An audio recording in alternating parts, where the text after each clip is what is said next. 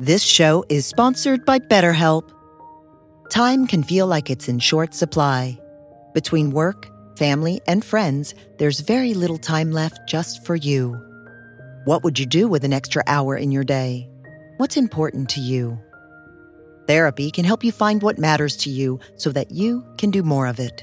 It's a great way to increase self awareness, build a greater sense of purpose, deal with overthinking, and more.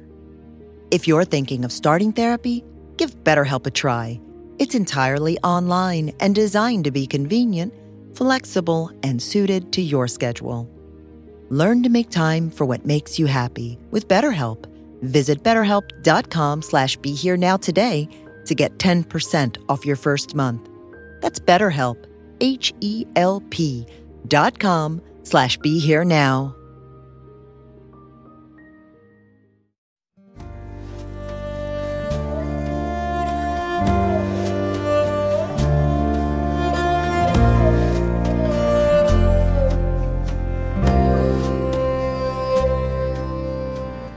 Welcome to the Krishna Das Pilgrim Heart Hour. In this podcast, Krishna Das shares his warm hearted and down to earth path to the divine. If you are interested in supporting Krishna Das's podcast, please go to BeHereNowNetwork.com slash KD. You can't think yourself out of a prison that's made of thought. Every thought is the prison. However, when you become aware of, so to, uh, you become aware of the thought and you're no longer thinking the thought, it's a very different feeling. It's, that's what happens when you start to calm down. When you just slow down, slow down, and settle down. Then the thoughts come, they don't grab you the same way that kind of like float through like a bird through the sky. And, and you don't get grabbed by that bird and dragged away. It's another kind of uh, reality, so to speak. It's a deeper, it's what's deeper within our own heart. That's why they call it the Chit Akash, the sky of consciousness. It's a sky, it's an open space. Everything, we're all in that. And that's in here. That whole space, the whole universe is in here in a pinpoint. How could that be? Well, it doesn't make any sense. That's why you can't think about it. It doesn't make any sense. But it can be experienced directly by each one of us and will be sooner or later because it's reality. You know, it's like it's like you were you were born in a world where it was pitch black, right? And everybody around you, we all everybody lived in the dark. And it was this was the norm, right? Everybody lived in the dark. There was only darkness.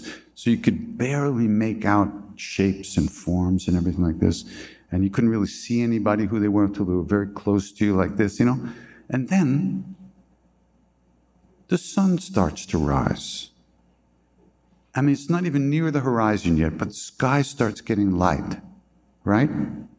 And all of a sudden, everything looks different, right? You don't know what it is because your reality is this pitch blackness. But now this light starts to come and everything looks different and your reality changes naturally. You didn't do anything. And then the sun keeps rising and things become more clear. And that's your reality.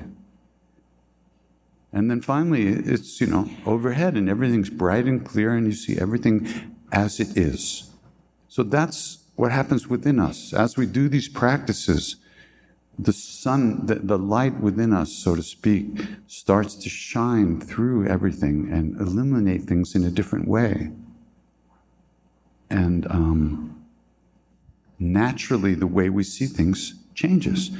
And for instance, people that scared us, they don't look scary anymore. Nothing's changed. It's just that we see them differently. In fact, when we look at them, instead of a scary person that hates us, we see somebody who's suffering.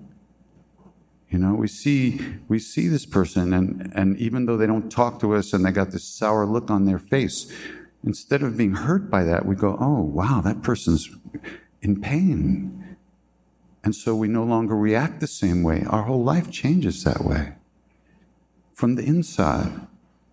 That person's doing nothing different, but we see it differently because we're no longer reacting because the light, we see it, it's now clear to us. So compassion arises naturally when we become who we are. It's not something we have to make happen. You can't force yourself to love everyone. That's bullshit. You know? But we can do the practices that uncover that love within us and, and it expands to include everyone. Because that's the way it is you know, I remember when George W. was president, we thought that was bad. so one day I was flipping the channels, and there he was, he was on CNN, and he's kind of walking down the, he's in this like school down in Florida, and he was on his way to a room where all the widows, the first round of widows from the Iraq War, were waiting to meet Mr. President, right? They had been brought together from all around the country, and he was going to visit with them. And so you see him walking down the, you know, and the camera's following Mr. President walking down the, the, the hallway. Yeah, hi, Joe. Hi, Frank. What are you doing? Yeah, I'm the president. Okay, here we go and he's walking. I was just about to turn the channel, right? And all of a sudden, he opens the door to this room and he sees all these women. And he bursts out crying like a baby, live on TV. Really? I couldn't hate him anymore. I wanted to, but I couldn't. And I saw this poor motherfucker who's created so much suffering for so many people by being the political pawn of all this big business and all this stuff and all this, that, and all that, and that he had no choice, right? He had no way not to do this, and that he himself would suffer terribly. It, I, I didn't want that for him. I didn't want that for anybody. So it ruined my day. so that's what I mean. Things happen when you when you when you're on this path, when you start to cultivate these qualities of kindness and caring and compassion and, and equanimity and peace of mind. And when you start to look at those qualities and start to realize that that's who we are underneath all our reactive stuff, it pops out every once in a while and just totally ruins your day. And that's what I mean, you know. And you see, the poor guy had no choice. He was pawn, and he'd pay for that because we all have to reap the seeds that we sow, which we're doing right now. This ain't so bad. This is a seed that we've sown also. We couldn't be here if it wasn't. I'll take it. You know, it's going to change. In a couple hours, we'll be somewhere else thinking about other things. But for this moment, we're here as a result of seeds we ourselves have planted. And we're planting more seeds right now, which will create more of this in the future for us and everybody who we meet.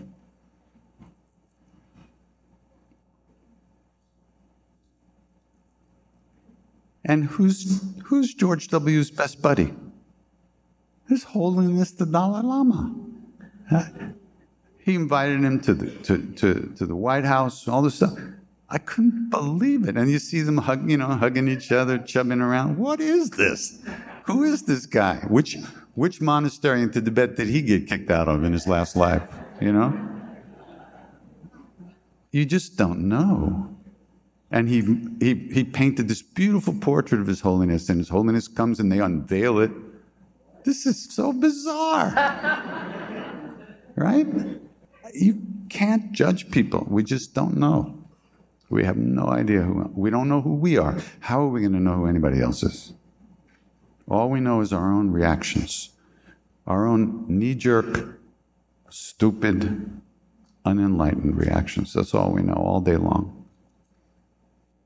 So, practice. That's the deal. Going to India, finding a guru, living in a cave.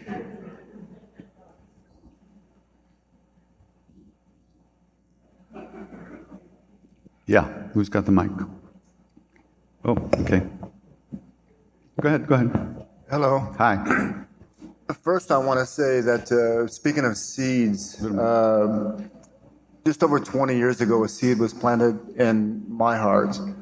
And it was when I was introduced to the resonance of the love affair that you share with the world, with your guru. And it is one of the greatest gifts that I've ever received in this lifetime. And for that, I am eternally grateful. So thank you for sharing that with me. And Thank you. It's always good to hear that stuff. so the question that I had was at the beginning of the talk today, uh, you said it twice, and it's something that I'm always contemplating. Uh, you said that uh, in reference to practicing, that it's hard. Isn't that just another bullshit story?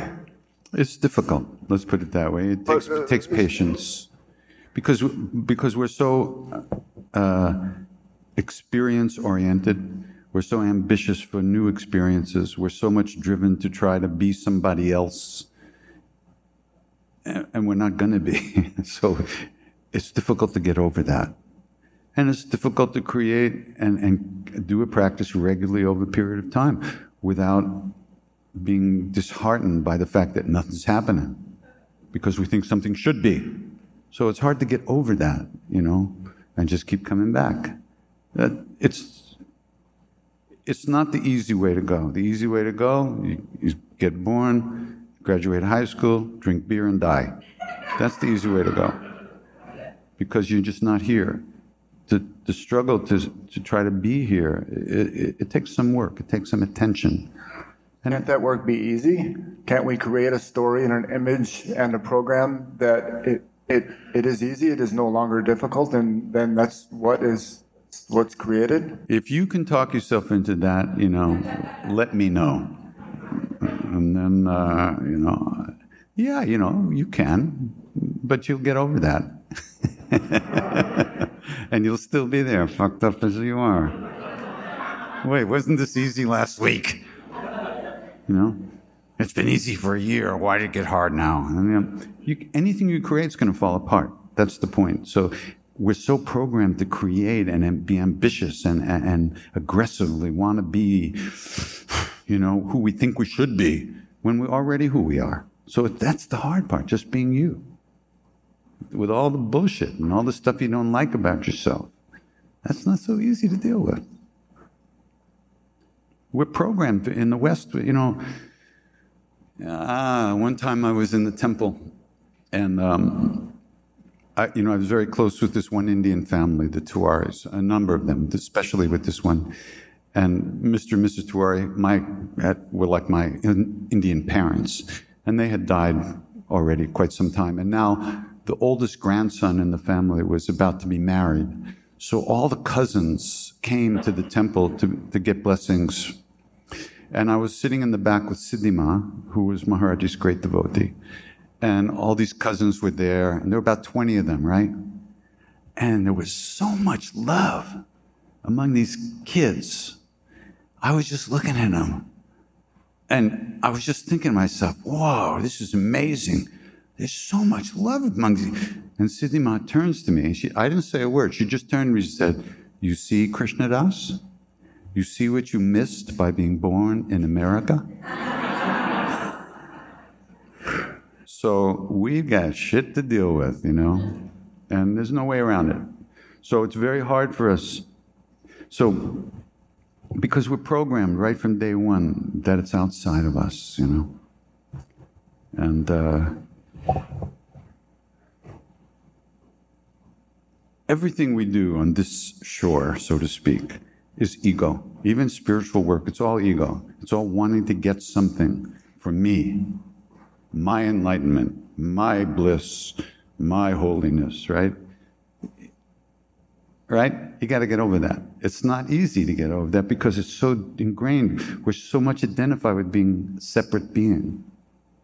And there's such a hole in our hearts for most of us. Our family lives have been so um, difficult in many ways. You know, family life in India is very different, or was until very recently, very different. There's a real. When I, when I first started to stay with the Tiwaris at their house, I would sleep on the couch in the living room. People coming and going all the time. I was perfectly happy. Back in America, I need my room, I need a lock on the door. You know, don't bother me. You know, but there, because nothing was expected. And they would yell at each other and fight. Everything was allowed because no one was afraid that anybody in the family would throw them out of their hearts. At any, it wasn't even in their wildest possibility. So they could yell and argue at each other and get angry. It was all open. It was a functional family. Who knew? Who knew? Not in my house. Don't talk. Don't look. Keep your voice down. Yep. You know, this is how I grew up. You know, it's a whole different ballgame. So for us, it's very hard for us to love in a simple way and let ourselves be loved and accept love because we're just not trained for that. You know, so to overcome all that stuff and just be who ourselves, be who we are, is it? It might be easy for you for a second. But you know, whatever it is, easy, hard, difficult, it doesn't matter. It, we know this is the work, this is the path. It's hard to get over thinking that we're going to get something that's going to make it all okay like that. We might, for a minute. You know, we get a hit, we get a glimpse, we get a taste. But we can't maintain that because we are the problem, so to speak. The taste is not the problem. The taster is who has to go. So it's it's a process. You go in and out all your whole life until you just accept things the way they are, and then everything changes. Because it's only our own judgments and our own self-loathing and self-hatred and the constant evaluative judgmental mind that destroys our day, our quality of our day. Sorry.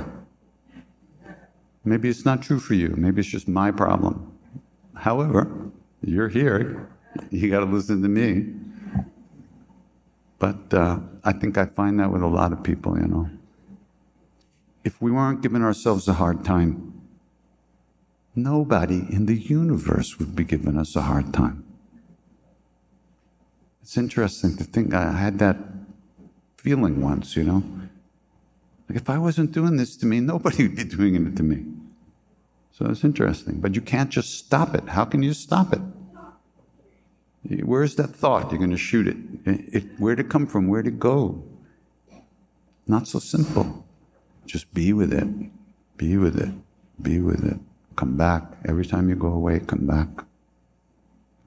And the practices help us come back. That's the point. And the practices help us get over that grasping for something else also as time goes on.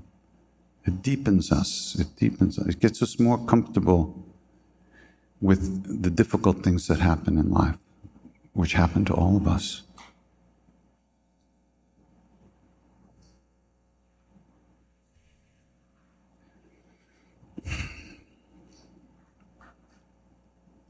Maharaj didn't talk about this stuff. He just uh, threw fruit at us and told us to go away. But being in that love and, and, and tasting it and recognizing, experiencing that it's it's available, it's real, it's in the world, we can find it, was a big thing. A very big thing.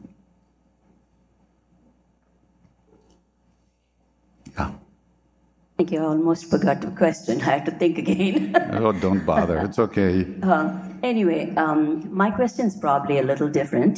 Hmm. I do kirtan. I do kirtan workshop. I have a little classical Indian classical music background too. Sure. Uh, when I I've I, been here. I, I apologize for my uh, my moaning and groaning. I've been here for almost 50 years in this country. And when I do my kirtan, sometimes I come across organizers who will say, um, there may be people who don't want to do Om, or they may not, they want to know ev- the meaning of every one of the uh, lyrics. So, how did you manage that? I just started singing. Matter, huh? Yeah, that's it. I didn't, you know, I wasn't singing for anybody else. And I don't. I sing for the sake of my own being, to save my own miserable ass. That's why I sing. If I didn't sing, I'm gone. Like, Next. because some of those Sanskrit bhajans are so beautiful. I know, but that's a whole other level. Yeah. You know, that's a whole other level. The name, the true meaning of the name is who you are. There's no storyline involved, there's no thought, no concepts.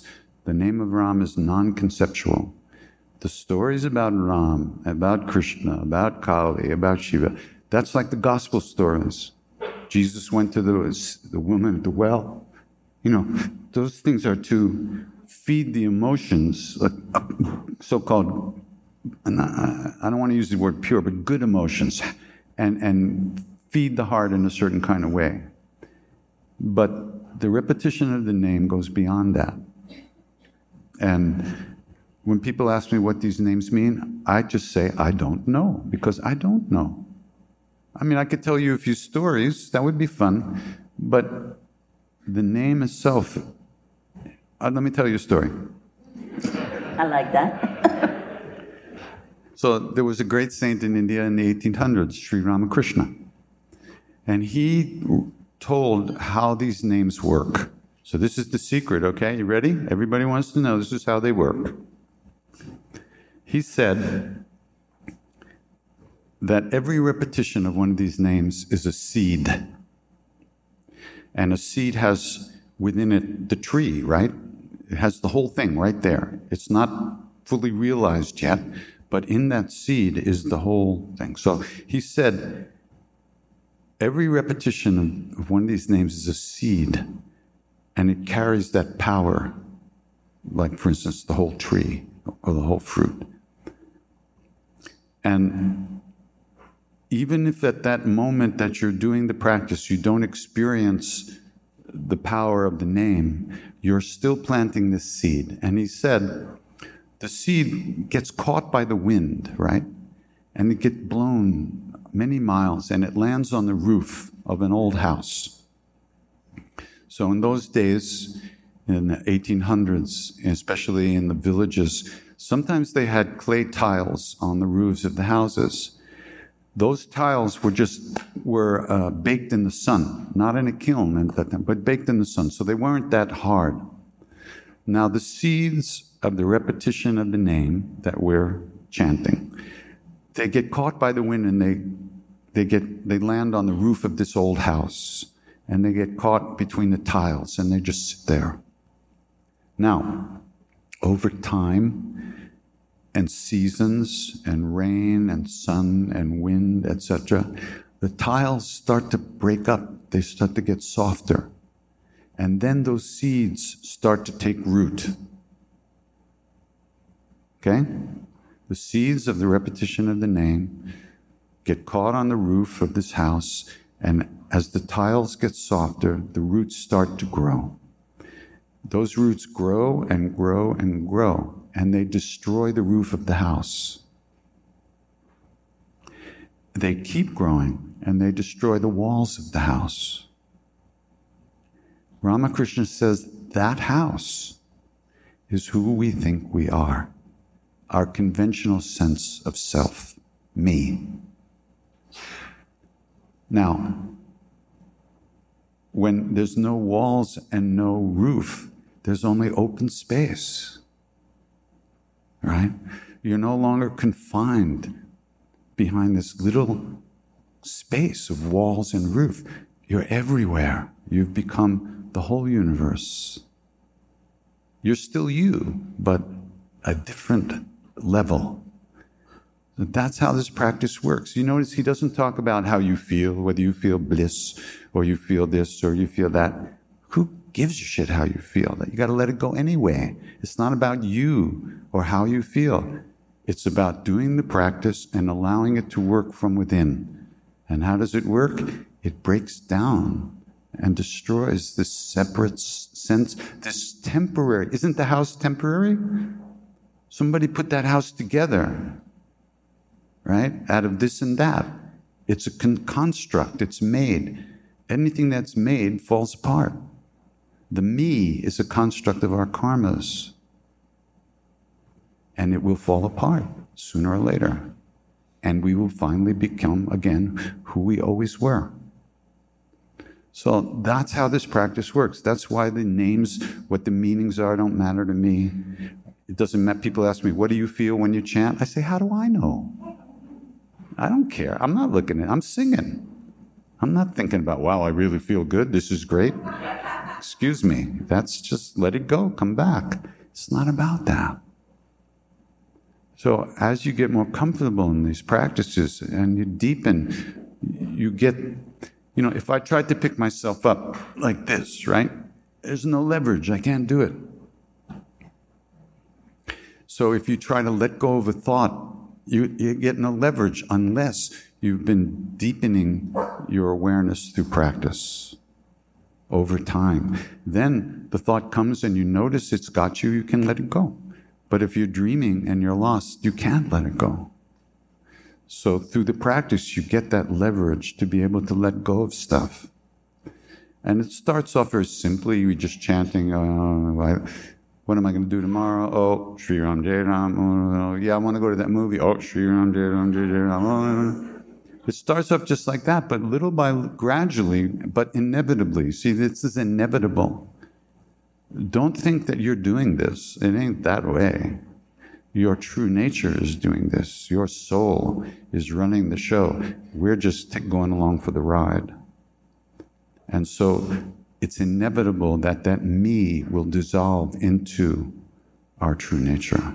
It's inevitable. So don't worry, be happy. Yeah. Tic tac? Okay. Thank you. You're welcome. Let's, let's, I know there are people over there who have something to say. Let's go around the other side and we'll come back. We'll sing again in a minute. Don't get too anxious and angry. Don't send me emails. I do, I, I really feel know, the reason I do this is because everywhere I go around the world, I do this all around the world. And I want to tell you, we, we're all stupid. All of us. Everybody's exactly the same all around the world. And when we share these questions and this give and take, we see that every, we're all in the same place. We're all dealing with the same stuff. It's very depressing. Go ahead. Hi, Krishna Das. Hello. Um, I have been binge watching your talks on Be Here Now network. I've been binge watching Westworld. Uh, I have no idea what that is actually. Very good. Koi Batni.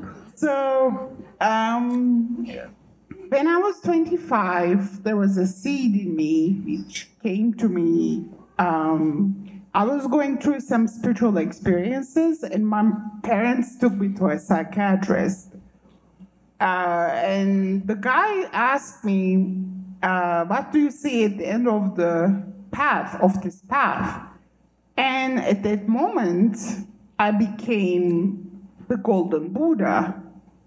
It really happened. So and I had the mudra, and that was golden light. You know, crazy experience. So you can call it grace. Then You, I just, was. you just called it crazy. I, I just called it crazy. Yeah. People called it crazy. Yeah. So and mm, and I had other experiences like the universe was turning in my heart. So the universe was in my heart. Um, then I lived my life and kind of like the mental thing with the psychiatrist has been my path, my karma. And now I'm 50. This was when I was 25. So now I'm 50, and I'm kind of like weary of samsara. You know, I know the end of the path is the golden Buddha, and I know how that feels, and I sometimes feel the vastness when I meditate, but um, yeah, how do you, when the veil is thin and you are weary of this world, how do you deal with that? How do you deal with? How do you deal when the veil is thin and you are weary of this world, of the three dimensional, our life, our.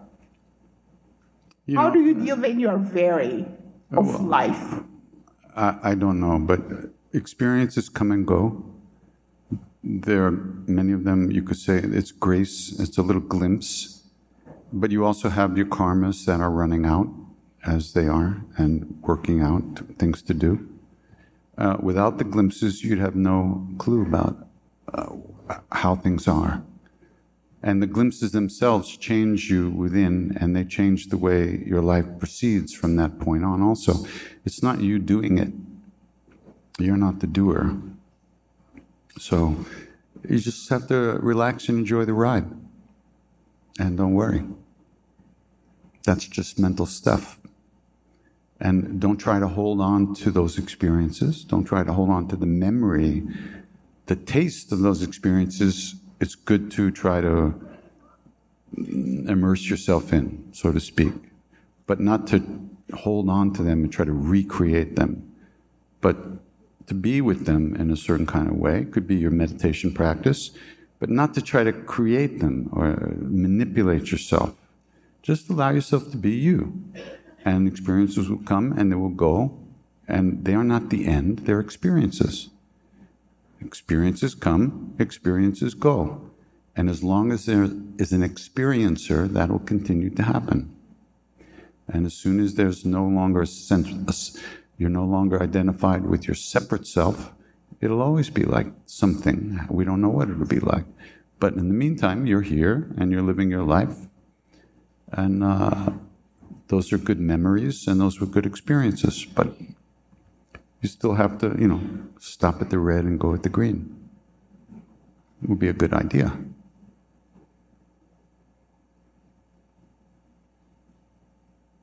Thank you.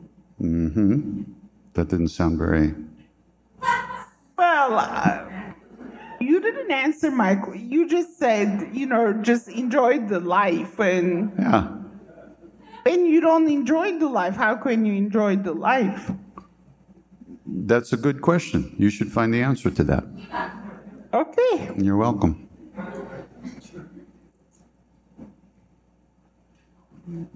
I'm not playing with you. I'm serious, you know. That Nobody can give you the answer you're looking for except. You- From inside of your life, there's a lot going on. You have to be with that. You have to honor that. You have to really immerse yourself in that. Be you at 100 miles an hour and not, don't, don't uh, tiptoe around. Be you. And that's all part of who you are. You're not enlightened. Those experiences are not enlightenment, but they are good little uh, signposts and little glimpses. And uh, you very have a lot of grace to have that experience, and uh, you should try to honor that. But don't try to be what you're not or who you're not. Be you, with all its beauty and all its ugliness. It's all part of it. All of it. It's not. There's no mistakes. And those experiences aren't mistakes either, they're little glimpses. And it's good. But if you try to hold on to them, you kill them. You can't hold on to that. They're gifts, and they're with you. And that's, you know, keep that in your heart as you move forward.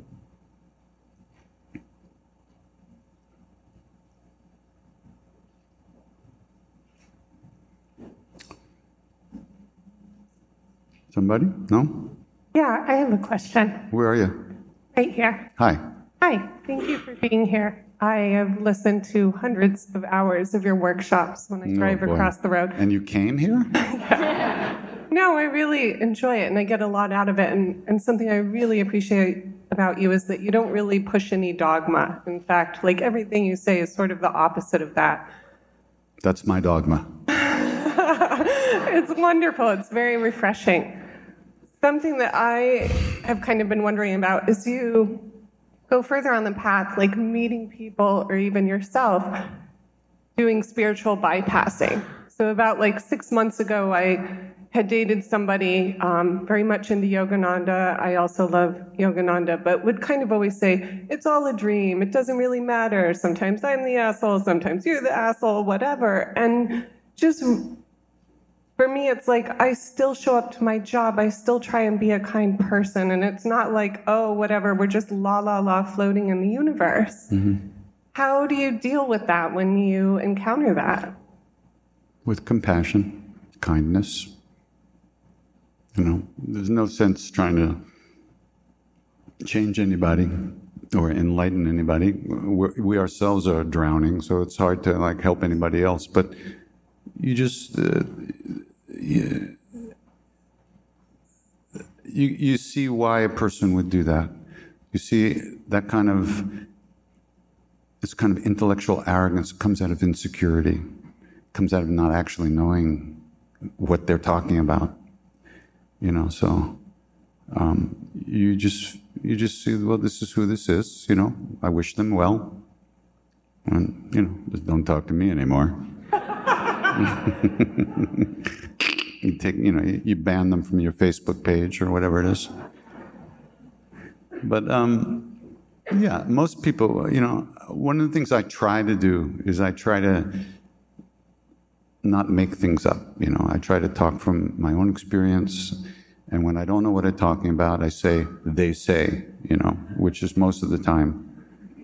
Uh, because I've heard a lot of stuff over the years, but the stuff that's meaningful to me is the stuff that, you know, I've worked with or experienced myself and or not experience myself. You know, I, I I don't have a lot of lights going off and golden Buddhas and you know all kinds of you know. I'm just kind of a very miserable, mopey kind of guy, depressed, unhappy. I love it. That's who I am. What am I? I'm from Long Island. What what chance did I have? But based on that, I'm not doing so bad. So I, I, can I can live with that. I don't care. So, but anyhow, yeah, it's good to talk from your own experience. And, and when people are just, you know, there's a reason that, you know, they want to, they want, they, they'd like that to be true. And, and maybe it's just too painful to deal with in the, for them, real life. So they talk themselves out of it you know, out of life.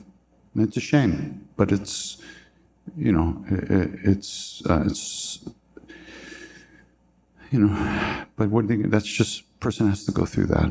I, I did a lot of that when I was younger too. I mean, when you first get involved with this stuff, yeah, this is great. And you think that the finger pointing at the moon is the moon, you know.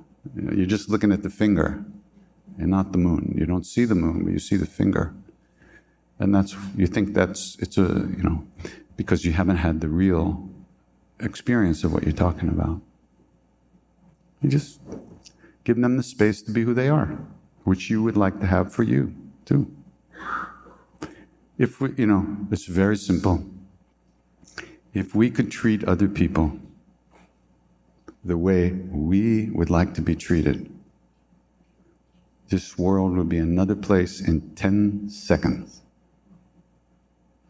And what's that guy's name who said that? Do unto others? He was right, that Jewish guy. Do unto others as you would have them do unto you. There's nothing more you have to do. But how to do that? Right? You somebody's got what you want, somebody's got more than you, somebody's got this, you want more of this, you want more of that. You can't do unto others, you know, because they got what you want. They've got a house and a car and all this, and that's what you want. So you get selfish, self-centered stuff happens.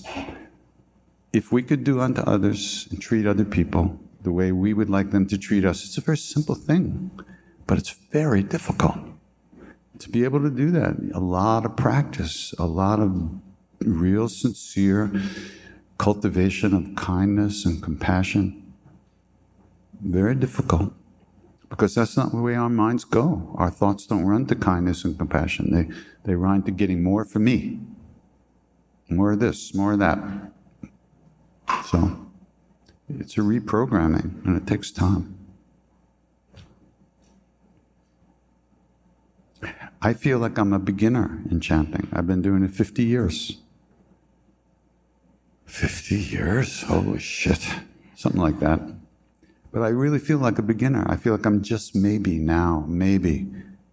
Probably not, because that's just, you know, but just kind of getting what it's all about a little bit.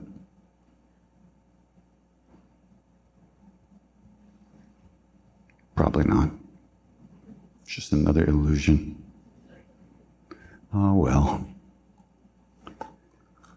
So, what, what, what's time is it?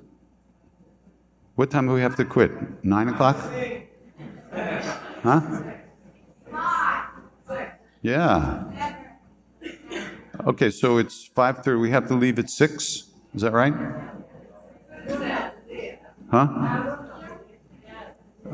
I don't have to leave, but but um, there's a tantric sex group coming in here at 6:05.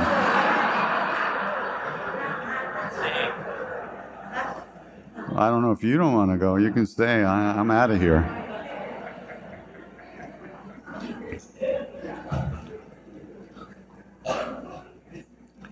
So let's we'll take a couple of questions. If people, somebody really have something pressing that they want to discuss and then we'll sing some. Go ahead. Hi. Hi. Um, I've been wanting to ask you this for a few years now. Um, I've been waiting. you know, I, I just, but finally, okay.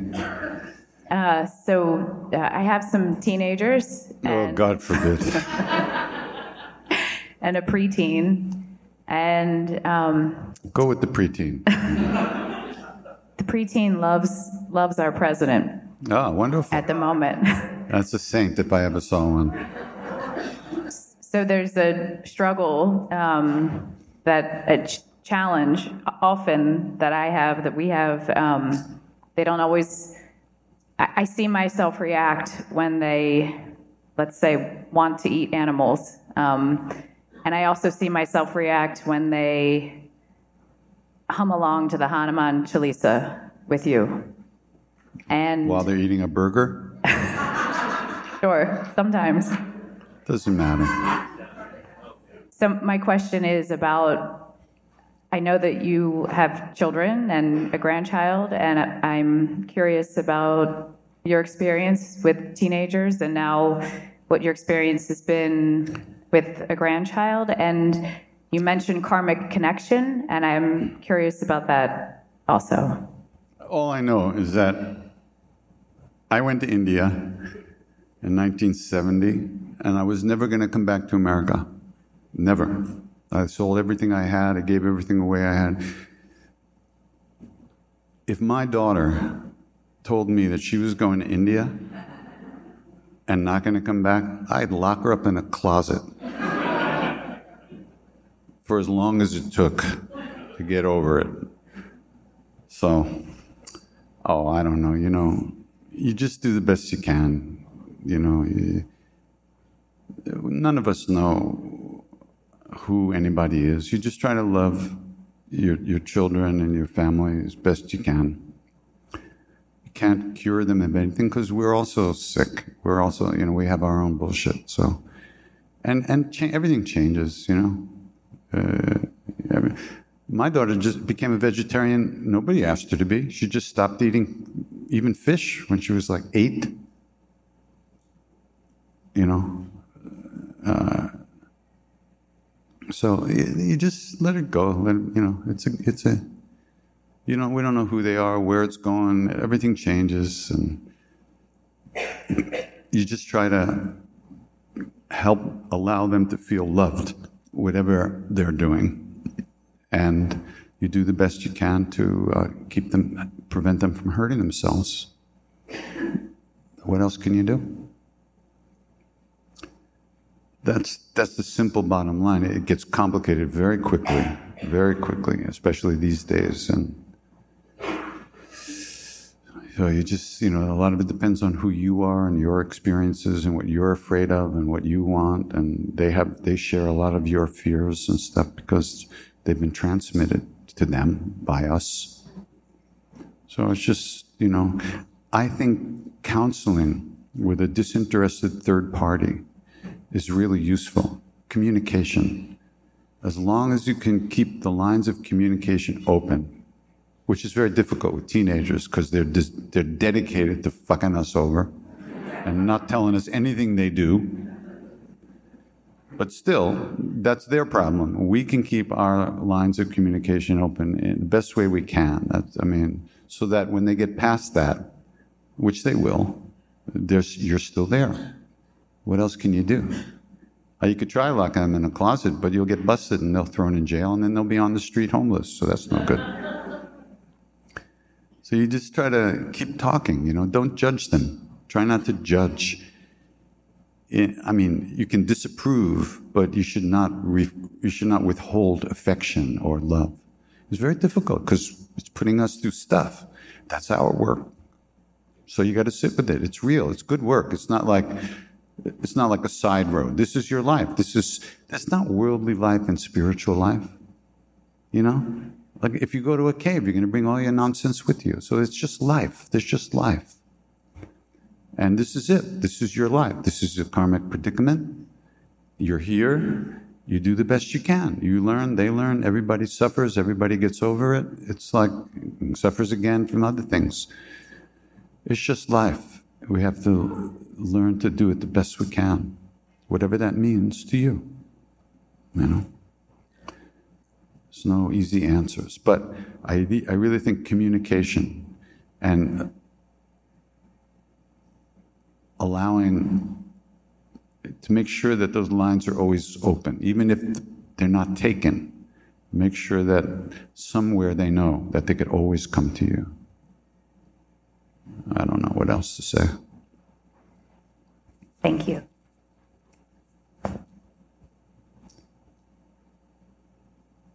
Oh, oh, okay.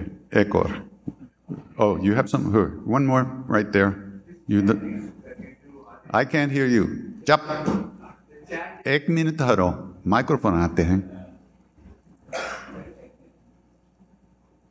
These chantings that you do, are they Buddhist chantings or did you learn them from Buddhist like background? Are they Vedic? Are they just chanting? कहाँ से आने वाले तुम? Where are you from? Originally from Bombay. Bombay. And you're asking me if Sri Ram Jai Ram is Buddhist chant? क्या बात? पागल हो? How, how come Buddha Fest is inviting you then?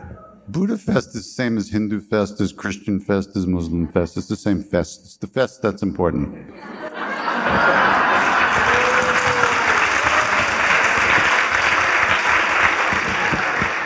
they have to sell something, you know. I mean, for God's sake, you got to call it something. But I have, since you asked, I have many Buddhist teachers. You know, I I spend a lot of time with the Tibetan lamas, and and uh, I just love them so much, you know. And I, I, one of my favorite lamas just left the body about a month ago. And um, I went to see him. He had actually, when he first escaped from Tibet, he was wandering on the mountains in India near Hardwar, and he found this little broken down kuti, a little hut. And he moved into it. And as soon as he got in there, some guy comes and starts yelling at him and kicking his shit around, and and then he went away. So the Lama thought, well, maybe he owns this place, maybe I should go. but he decided to stay. An hour later, some Indian people come with, with you know, uh, chai and pakoras and stuff. And they say, there's a Baba who would like to treat, you know, have a meal, give you a meal. You, uh, so the Lama goes, and who is it? It's the guy who was yelling at him. It was Maharaji. And they spent two years together. And uh, Maharaj used to call this Lama Tibeti Baba. and they loved each other so much. And Maharaj, oh, we'll spend our whole lives together. We love each other so much. And so one morning, very early in the morning, the Lama, there's a knocking on his door, banging on his door. And uh, he opens the door, and it's Maharaji. And Maharaji says, Don't listen to them. Don't, whatever they say, don't listen to them. Don't listen to them. And then he goes away. The Lama goes, What is he talking about? Later in the day, the Lama's guru's brother shows up to take the Lama back. His guru had escaped from Tibet and was now in Darjeeling. And so he came to bring him back because this Lama had been the meditation master for the teachings. So the Lama comes to Maharaj and he says, Baba, they want me to go back. Don't go. Stay. We'll stay together our whole lives. Don't go. Don't go. Lama says, But Baba, he's my guru. You must go. If you don't go, your sadhana, your spiritual work won't bring fruit. So the Lama says, But Baba, we'll meet again. Maharaji says, Huh, yes, we'll meet again, but after you've died. And he died about a month ago. So, about a week before he died, I went to see him.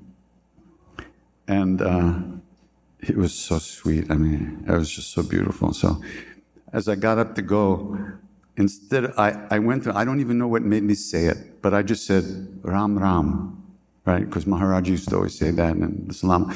And he had been, he only had about this much of his lungs that were working. He had fibrosis in his lungs. He could barely breathe. He's on oxygen.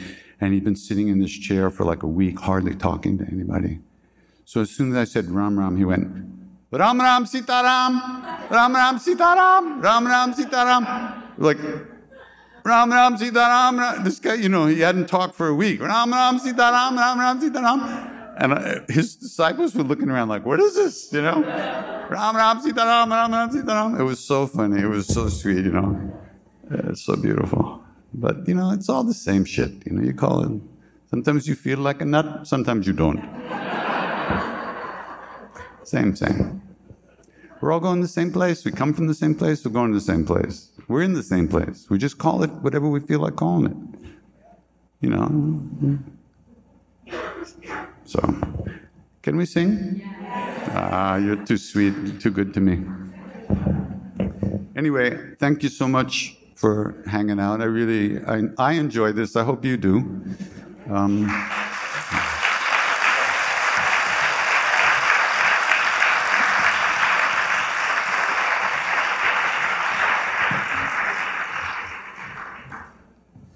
oh, thanks. Yeah. Uh, so let's see. What to do? What to do?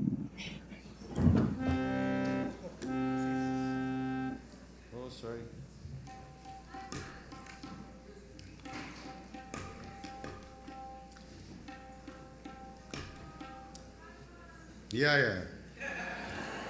I hear you. I hear you.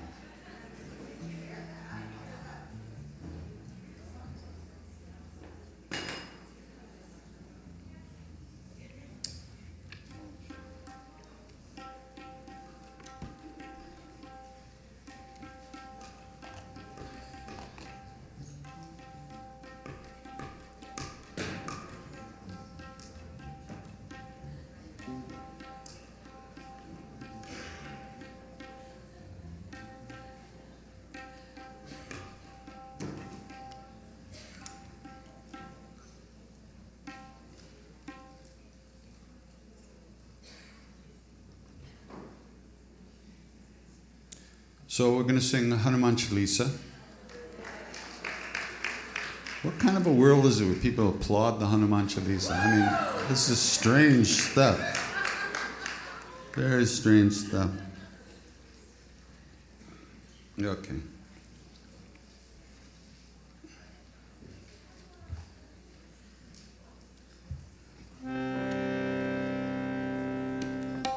So let me teach you a line that we'll sing after the Chalisa.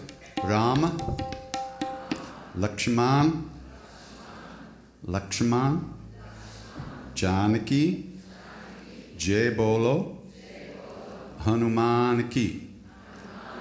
It's a Buddhist chant. Yeah.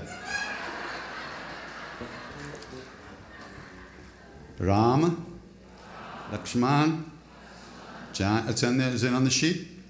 Okay, then I'll shut up.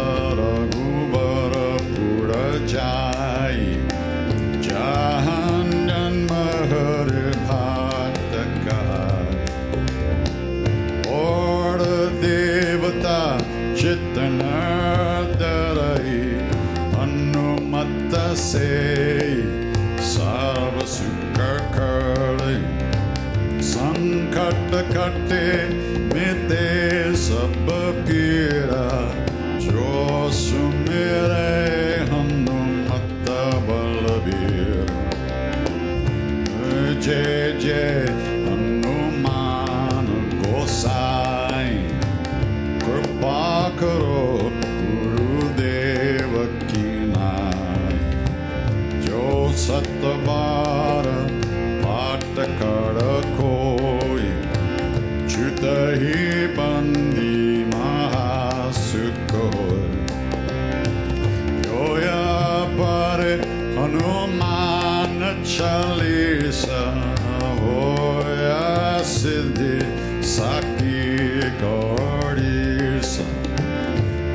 Tulasidas Sada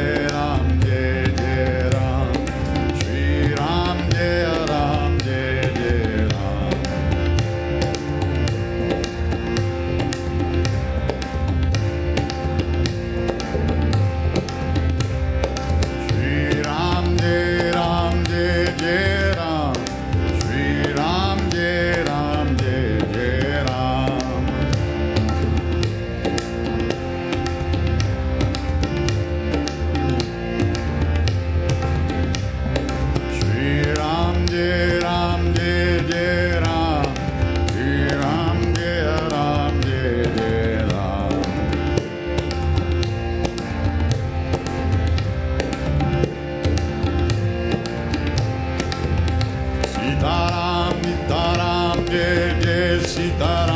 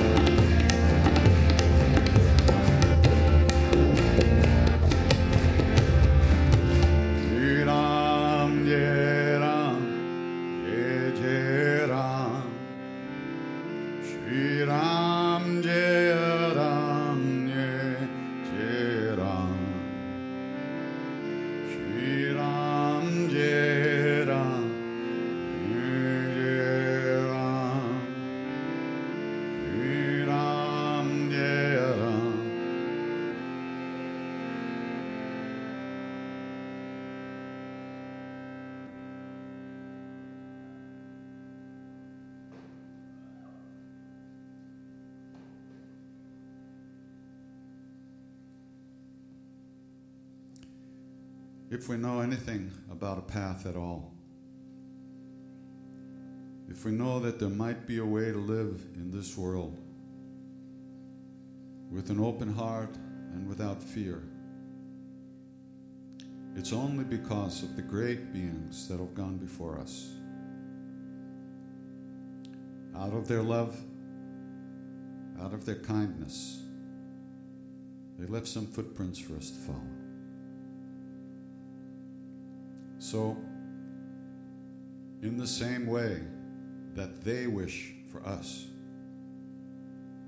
we wish that all beings everywhere, all of us, be safe, be happy, that all of us have good health and enough to eat. May we all live in peace and that ease of heart. At ease of heart with whatever comes to us in life. Shanti is peace, peace beyond understanding. When we know who we are, when we live in the love that lives within us, then we are peace. May we all be that.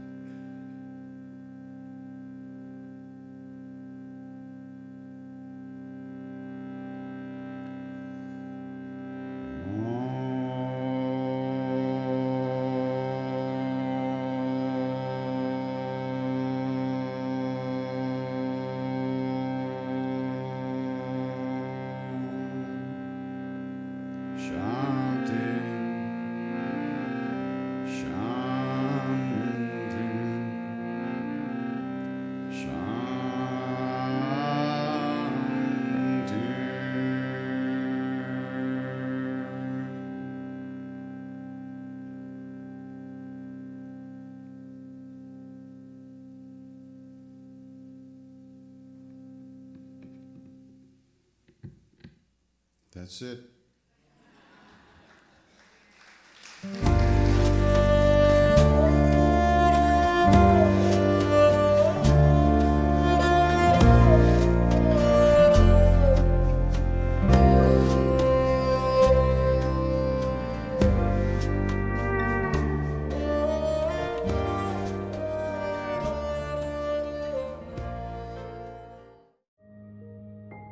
This show is sponsored by BetterHelp.